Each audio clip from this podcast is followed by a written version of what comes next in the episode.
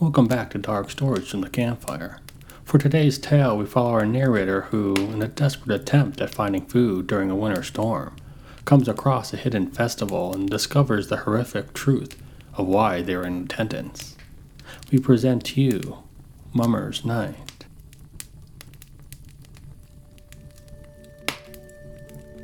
It was during Christmas time, many years ago, when I found myself in the unpleasant condition of poverty for the land had become sick with plague, and rot stretched in all directions. For weeks each morning I would be aroused from my bed by the ringing of a bell, followed by wheels of a cart, slowly being pushed down the street. It was brief, however, for by the time the bell and cart had reached the end of the last row of houses, the noises had faded, making way to once again allowing the cold wind to return and beat upon my door and rattle the window latches while specks of snow crept through the cracks, leaving thin rows of bright white along the openings of my dwelling. Hunger pangs had crippled me.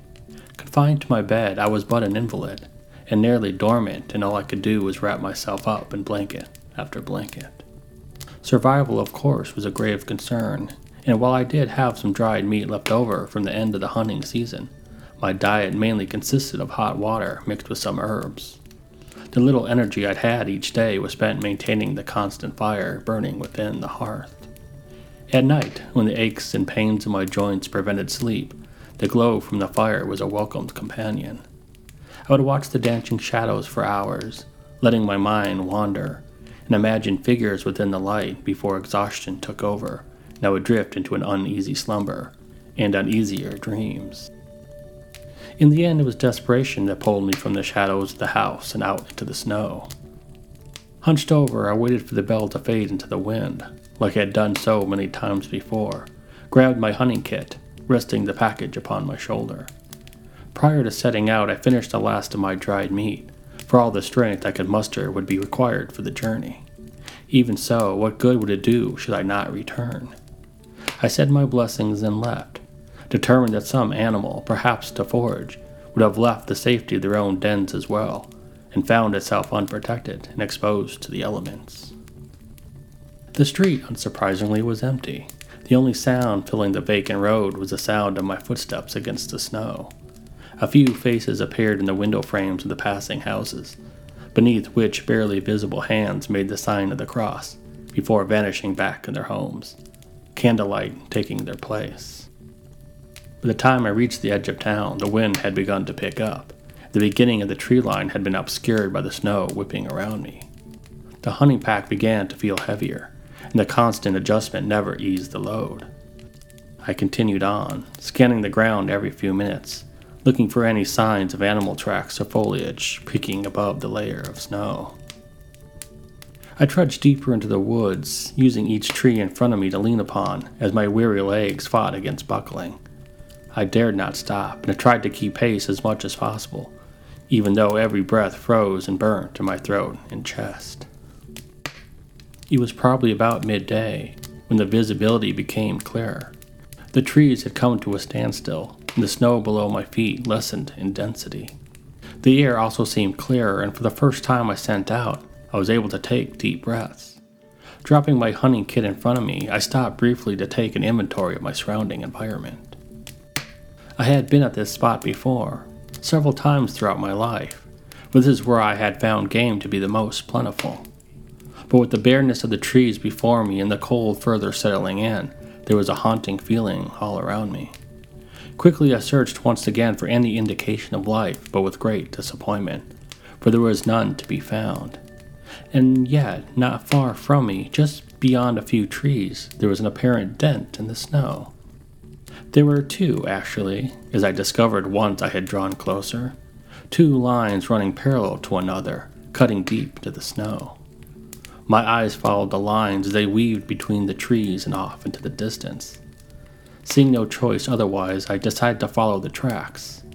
Someone was using this route to travel either to or from the town. Either way, I concluded, they had to lead somewhere. Following the tracks for some time, I began to wonder how much longer I would have to travel, how much distance would be covered in a snowstorm that had only recently ceased. Stranger still, Footprints began to appear next to the lines, not consistent or even following the tracks themselves, but almost at random intervals, as though someone was walking towards the parallel lines but not away. I followed the path and traveled further on. It was nightfall by the time I reached the track's end, and while the scenery before was easily recognizable, the place I now found myself in was unfamiliar, and the forest itself seemed denser. I looked back down at the tracks and tried to see in the fading light if they picked up at another spot, or maneuvered around to a different area, but they had not.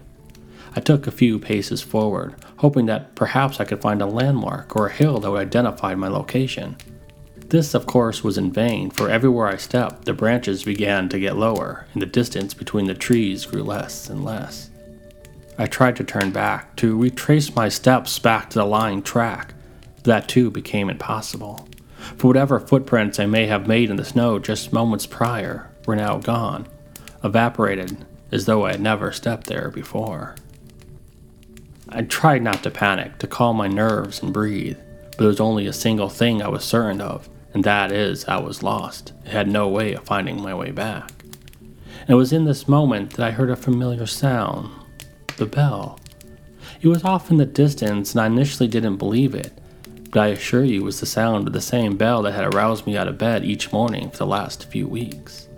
And it was then I realized the tracks I must have been following had belonged to the cart that wasn't long after the bell.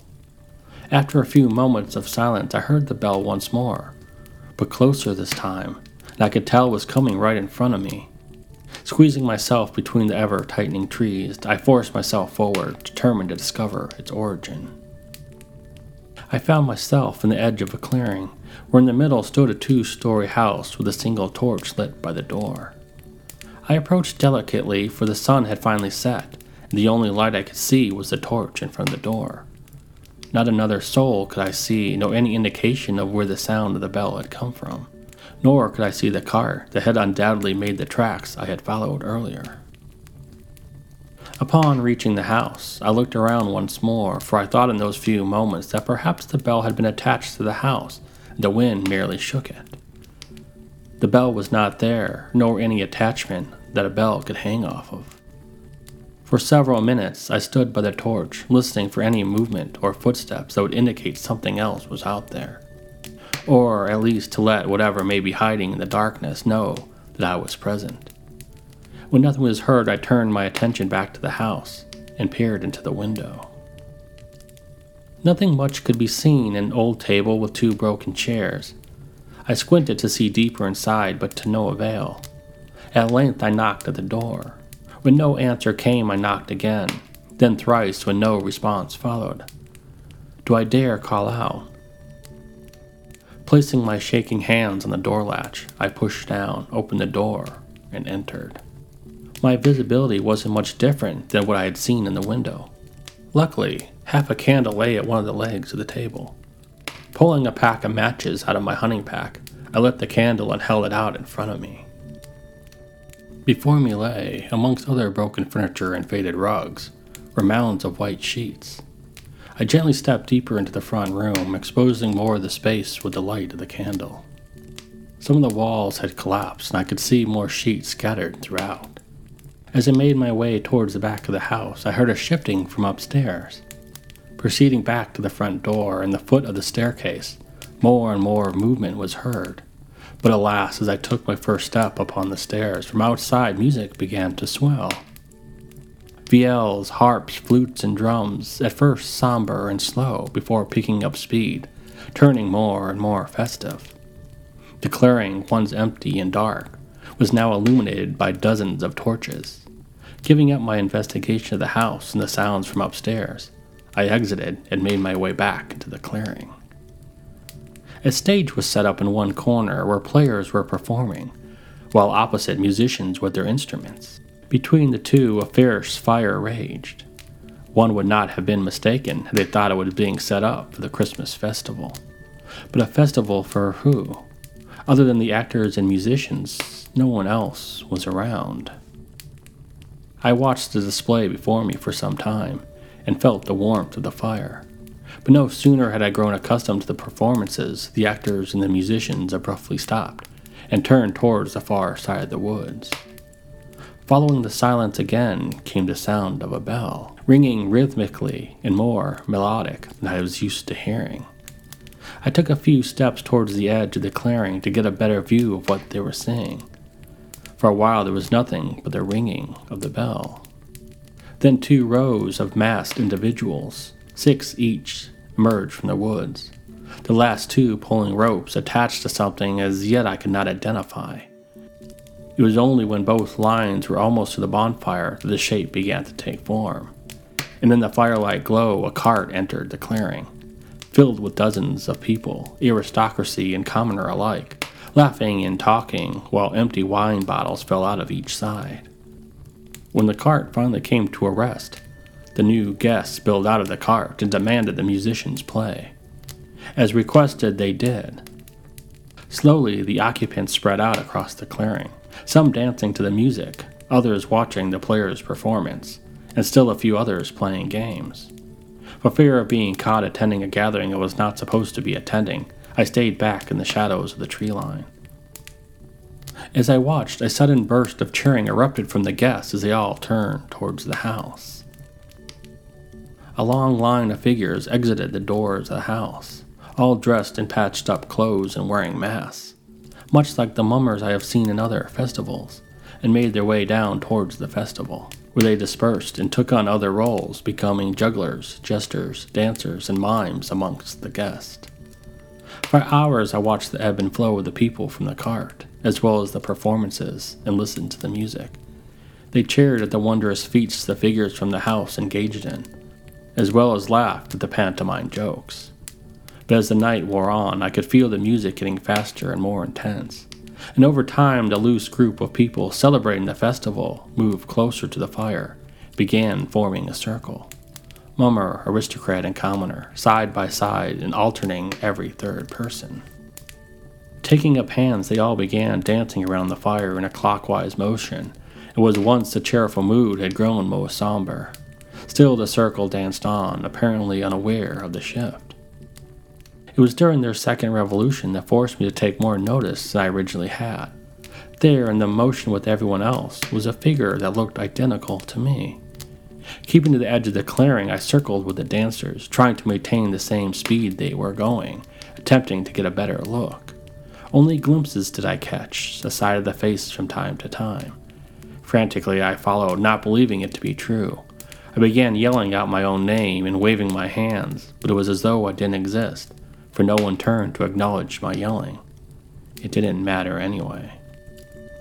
The music had hit its crescendo, and the circle spun faster and faster. I could hear weeping here and there as though mourners were just off to the side, out of sight. And as the music hit its high note, the circle stopped and the clearing fell silent. Without a word, I watched in horror as the guests, one by one, thrust themselves in the fire before them, stoically, as though being cremated.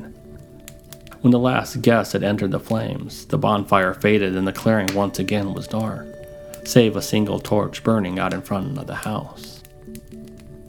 As daybreak hovered over the tree lines, I remained huddled at the corner of the clearing, not sure how to interpret what I had just witnessed.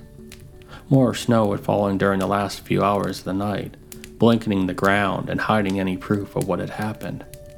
Finally, I stood and stumbled my way over to the house. By the time I stood back in the front door, the odor was already noticeable, and only grew stronger the deeper I went into the house. Everything looked the same it had been hours before. This time I made my way upstairs. Much like below, mounds of white sheets littered the hallway and adjacent rooms. That is, of the rooms that had not dissolved away from time to the first floor. I could feel the floorboards bow with each step, forcing me to tread carefully between the mounds. What I was looking for I did not know but I knew some answer lay there, and it was an answer I was not prepared for. As I entered the upstairs hallway, I bent down to lift up one of the sheets and stumbled back and fell in horror. Around me, I lifted up more of the sheets before racing downstairs and pulling the rest of the sheets back. As I stood in the middle of the front entry room, I was surrounded by bodies in various states of decomposition. Some were so fresh their skin had only begun to rot away, while others were merely ash and bone. I felt dizzy. Stumbling outside, I breathed deeply, trying not to become sick. I closed my eyes and tried to block out the images of the bodies. Regaining my composure, I ran towards the forest and out of the clearing. It didn't take long before I found myself back into a familiar territory. Quickly, I made my way back to town and my home. It has been many years now, and I know that I shall never be able to leave this house.